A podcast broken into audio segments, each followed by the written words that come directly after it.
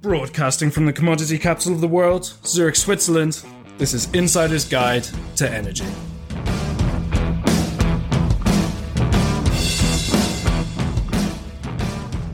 This edition of Insider's Guide to Energy is brought to you by Fidectus. Go to www.fidectus.com for more information.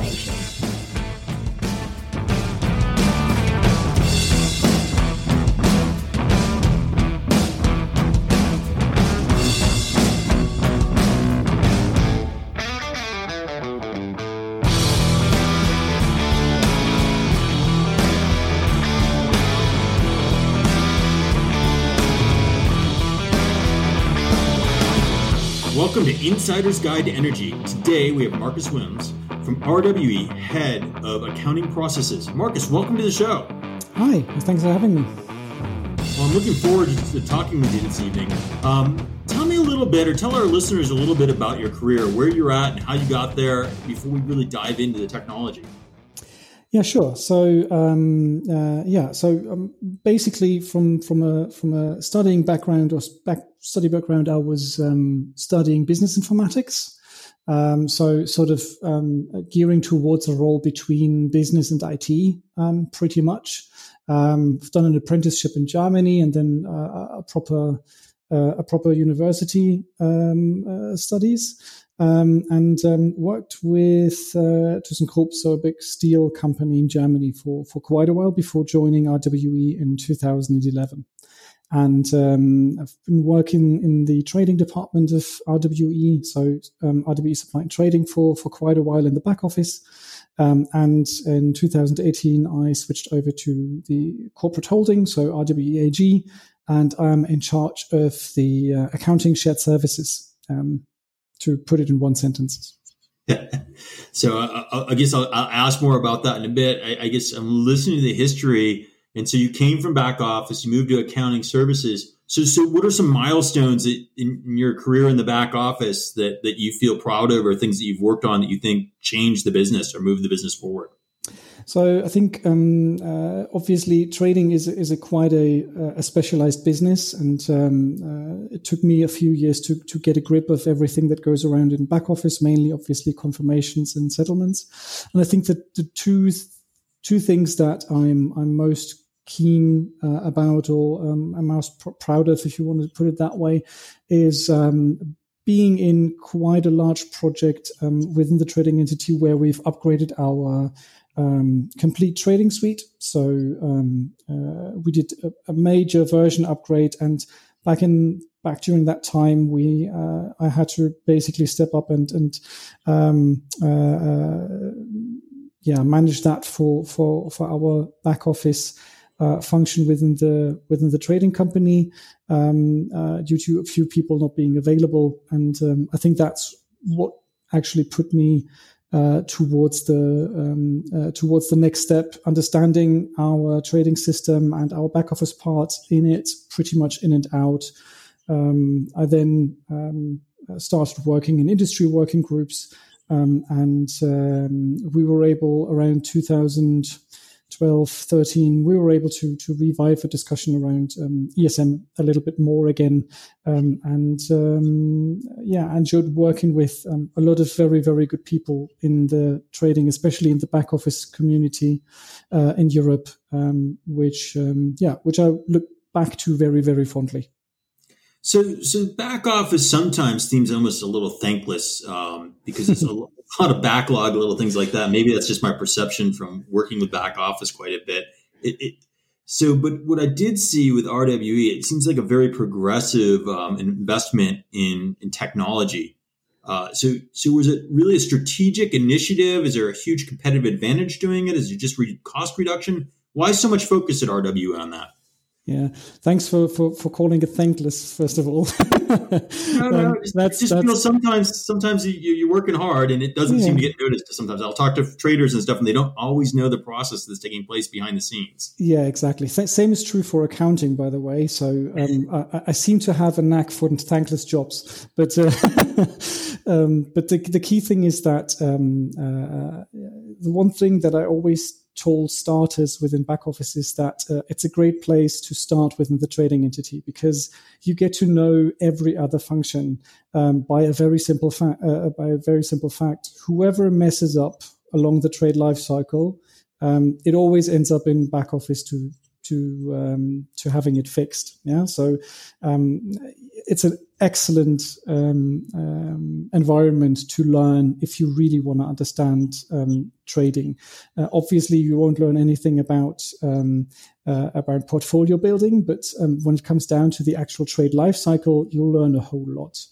And to be honest, um, um, when we were um, in that situation within RWE, we just had upgraded our trading system. Uh, we just had uh, connected it with our ERP system, and it was a, quite a a nice and tight and lean architecture that we that we were finding, um, and that pretty much gave us the perspective at the still unautomated steps within the process. Um, and then being able to actually having a, a network within the industry and trying to build some momentum and push others to think in the same direction. Um, that was more the, the, the background of this um, of this venture. So, so you said you worked um, on the standards committee. Mm-hmm. H- how does that work? So you, you've got a bunch of disparate interests. What are some of the common interests that you are able to find between, let's say, an RWE and other large traders in, in Europe that you're able to move standards forward, right? Because sometimes yeah. things stall there. So how did you manage that? Yeah, so so standardization work, especially in these industry committees, is, is exceptionally hard because everyone has a slightly different agenda. However, um, um, the back office community within Europe is is exceptionally well connected. I think um, we just were very very lucky that we found a a group large enough of like-minded people that were looking at um, uh, at um, at their processes. Um, all of the companies in Europe had gone through uh, a large cycle of um, uh, uh of re- building requirements uh, with regards to reporting, uh, remit, EMIR, you know, all of this, um, uh, all of these requirements. Every company had gone through it and pretty much had learned that um, everyone shares in broader uh, uh, in broader uh, um, in broader understanding the same the same problems. Um, everyone needs to fulfill certain requirements and everyone is trying to solve the same problems in some way. Uh, what is different, um, uh, the, the only difference is in the architectures that all of us have um, at home, if you will. Um, everyone is, is working with a slightly different ERP, with a slightly different trading suite. We, however, um, you're trying to solve the same the same business problems. And after that cycle of um, uh, of reporting and um, uh, uh, all of the stuff that was going on in the EMIR and remit space, um, everyone was quite hungry to to look at their business processes again. And I think um, the combination of the people, um, the appetite to actually standardize a process again, and some good, very very good groundwork that was done in 2008 already, that sort of was the combination that allowed us to to take this or make this conversation alive again and actually deliver something. So, so you did deliver something before you moved on, mm. and now you're in an accounting role. Mm-hmm. So, so tell me a little bit about what what that means. So, I, I mean, I think our listeners probably understand the back office and understand a lot of the technology there. Yeah. But tell us about the transition and what you do today. Yeah. So, um, uh, first of all, it, it, was a little bit sad for me because um, I did a lot of the work before, but um, uh, I, I um, the team that I that I left there was uh, is still great, um, and they are keeping it uh, keeping it alive. So I'm very very proud of um, the work we've done until I left, and I'm even prouder of them of delivering and continuing the work, and actually putting it alive. So shout out to them.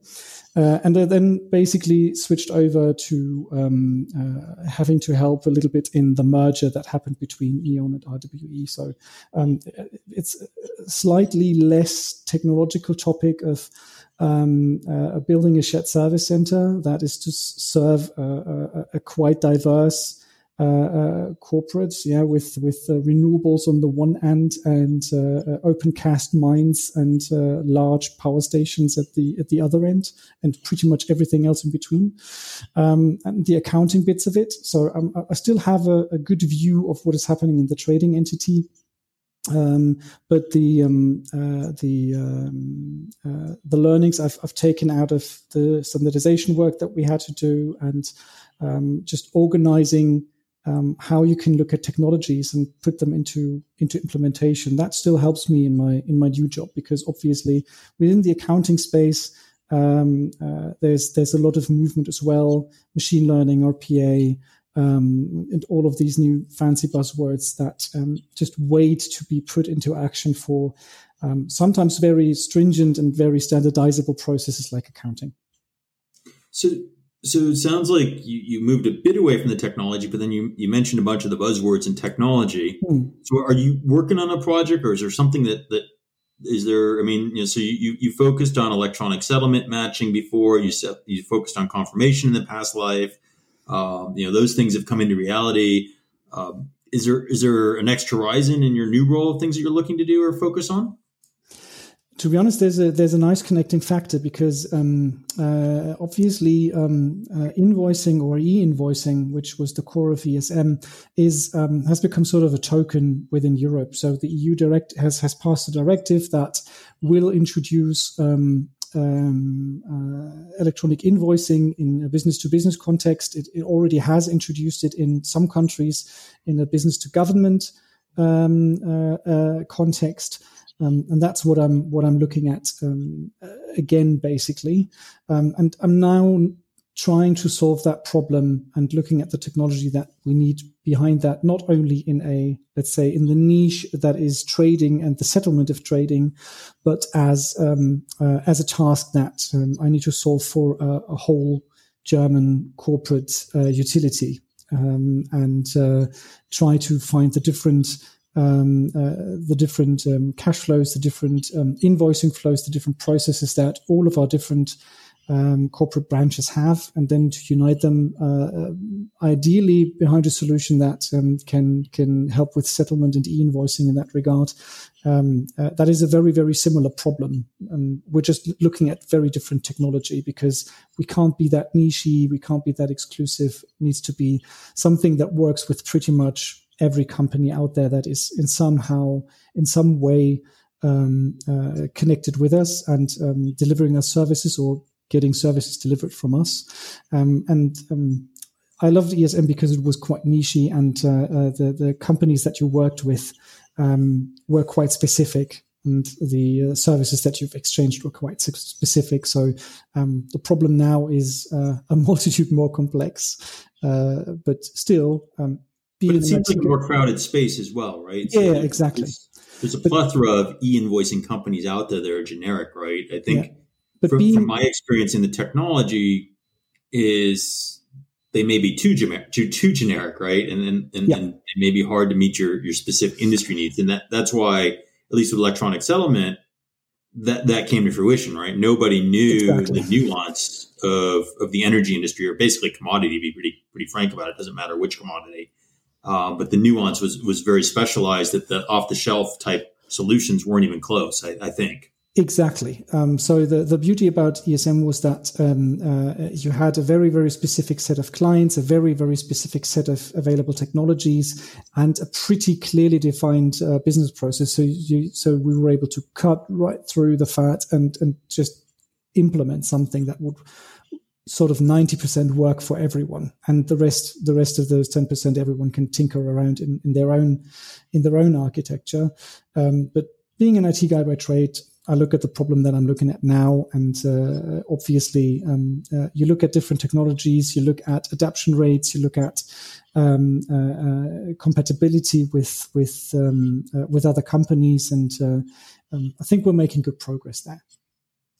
So, so how is the industry evolving? So, you know, what I've seen in the last couple of years of being the energy business is, you know, there, there was a digital transformation, but I think there's a bigger transformation is, is, is the industry is transforming, right? Whether you be yes. trading, uh, whether you're trading changes to renewables, whether you're a former big oil company and you're, you're trying to do something different. So it seems like the only constant is change. So, yes. so what do you see on the horizon for from your point of view, which is was just changing? Um, so obviously, which is a very German perspective to be to be fair, but is there's a giant shift towards renewables um, in Germany and in Europe as a whole, um, with renewables becoming very very competitive in terms of production price. Um, uh, obviously, um, there is a, a, big race now in in, um, in, in accumulating renewable production capacity because it is a business where you need to have a certain amount of um, a, certain amount of volume to actually be successful. That's why we are growing our renewables division quite quite substantively, and every other um, every other player in the in the top ten in Europe is is doing the same thing. Um, and uh, the, the, shift is is quite substantive because um, for us, obviously, it's um, moving the um, uh, moving the the the old um, uh, nuclear hard coal um, lignite uh, production capacities um, and mothballing them. Um, I mean, just this week we actually retired our last two hard coal power plants um, which for a company like RWE was uh, for 120 years pretty much uh, our business model. Um, but on the other hand, I can see um, uh, we're comfortably growing and aggressively growing even uh, in the renewable space over the next few years. And for me, within my business or within within my da- uh, within my task, that means that.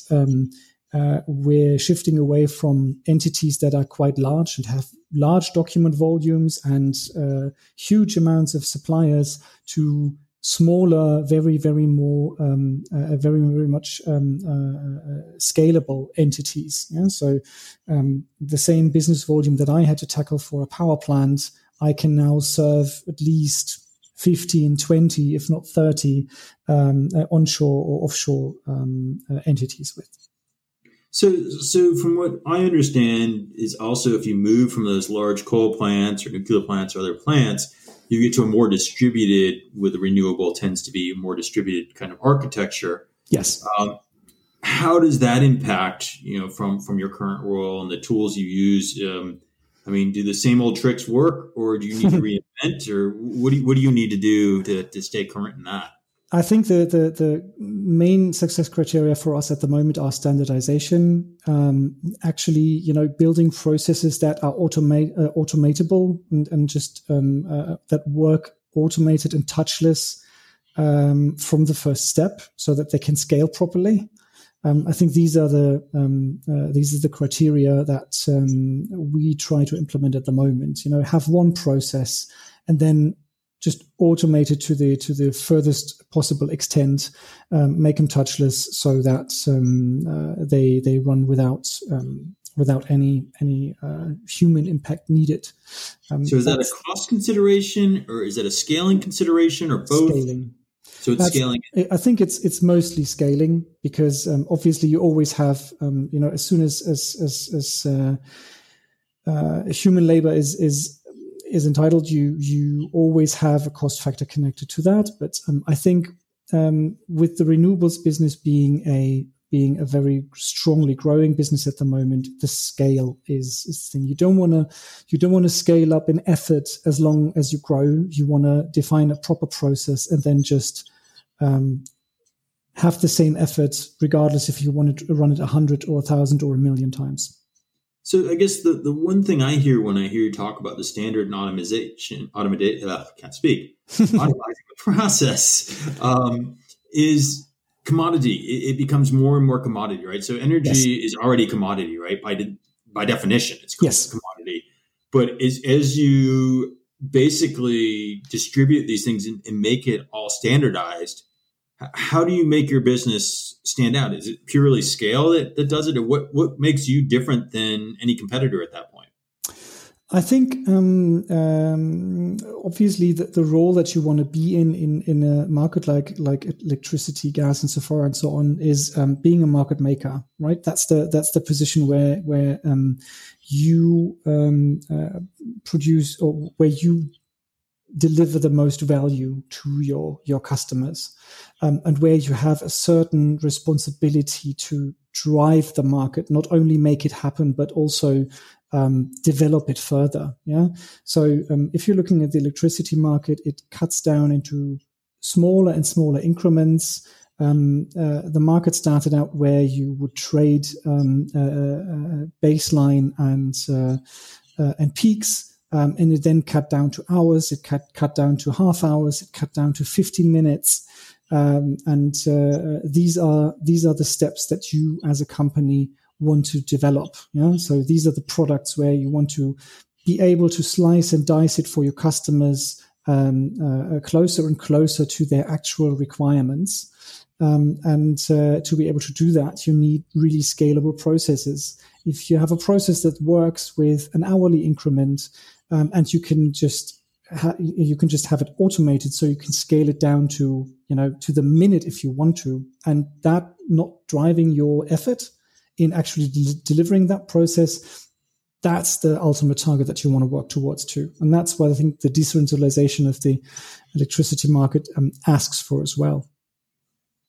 So, I, I, guess you know as we're starting to run out of time here, come up against mm-hmm. the end of the show.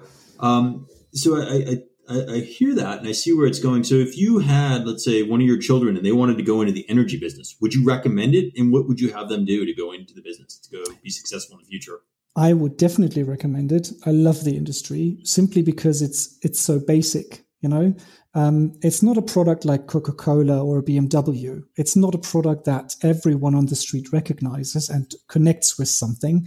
For most people, electricity just comes out of um, uh, out of the socket, right? And uh, you know, if you want to, most for most people, thinking about their their their local their local supplier, um, the company that they pay to to deliver them electricity, uh, that's already that's already the the, the biggest um, the biggest uh, identification that, that that there is. They don't think about the larger companies like us that actually produce the electricity, um, and you can view that as a bad thing. I don't. I think it is a very very secure, a very very basic thing. Um, uh, I think COVID nineteen just showed that um, uh, pretty pretty clearly because um, uh, in our company it just invoked a spirit of being, being being very relevant because if everyone is sitting at home, if everyone is using their their devices, their screens, and and everything else, um, electric power is the key thing for that. Um, and I consider myself very very lucky working in a company that um, uh, that uh, delivers this as a value to or as a value to society um, uh, is has pretty much um, uh, uh, gone through COVID without any kind of working time shortcuts or any any kind of impact. Um, uh, on the opposite, it, it, loaded our work with with a, from my perspective, special special meaning, um, and also it's a market that never stands still um, because um, the question how we produce our energy in a kind in a time where e-mobility is on the rise, where everything just gets more digitized, electricity is the the key thing for this. So um, I think it's very very safely um, uh, a line of work that you can that you can jump into and and know that you will have a job and an interesting one at that for the next 50 years. Fantastic. Now would you recommend more an accounting path an account, uh, back office path or a trading path? What, what, or an engineering path i suppose? Uh, to be honest um, what always worked for me is um, uh, i never looked at uh, at a line of work and imagine myself. I always went with what I was good at, and I think that's what everyone should should do. So, um, surely you need to find um, uh, uh, interesting work that you know makes you excited to go to work every day. More importantly, you know, to, you need to find a group of people that you want to do that work with yeah? Um, and um, uh, just have a look at your talents. You know if you if you're mathematical numerical um, then have a shot at trading. It's it's really um, uh, it's really interesting and uh, it is a real real challenge to to get through how markets function. If you're more administrative if you're more um, if you're more, uh, uh, you know, uh, uh, a nine to five guy, then have a shot at uh, credit, have a, a shot at uh, accounting, if you will.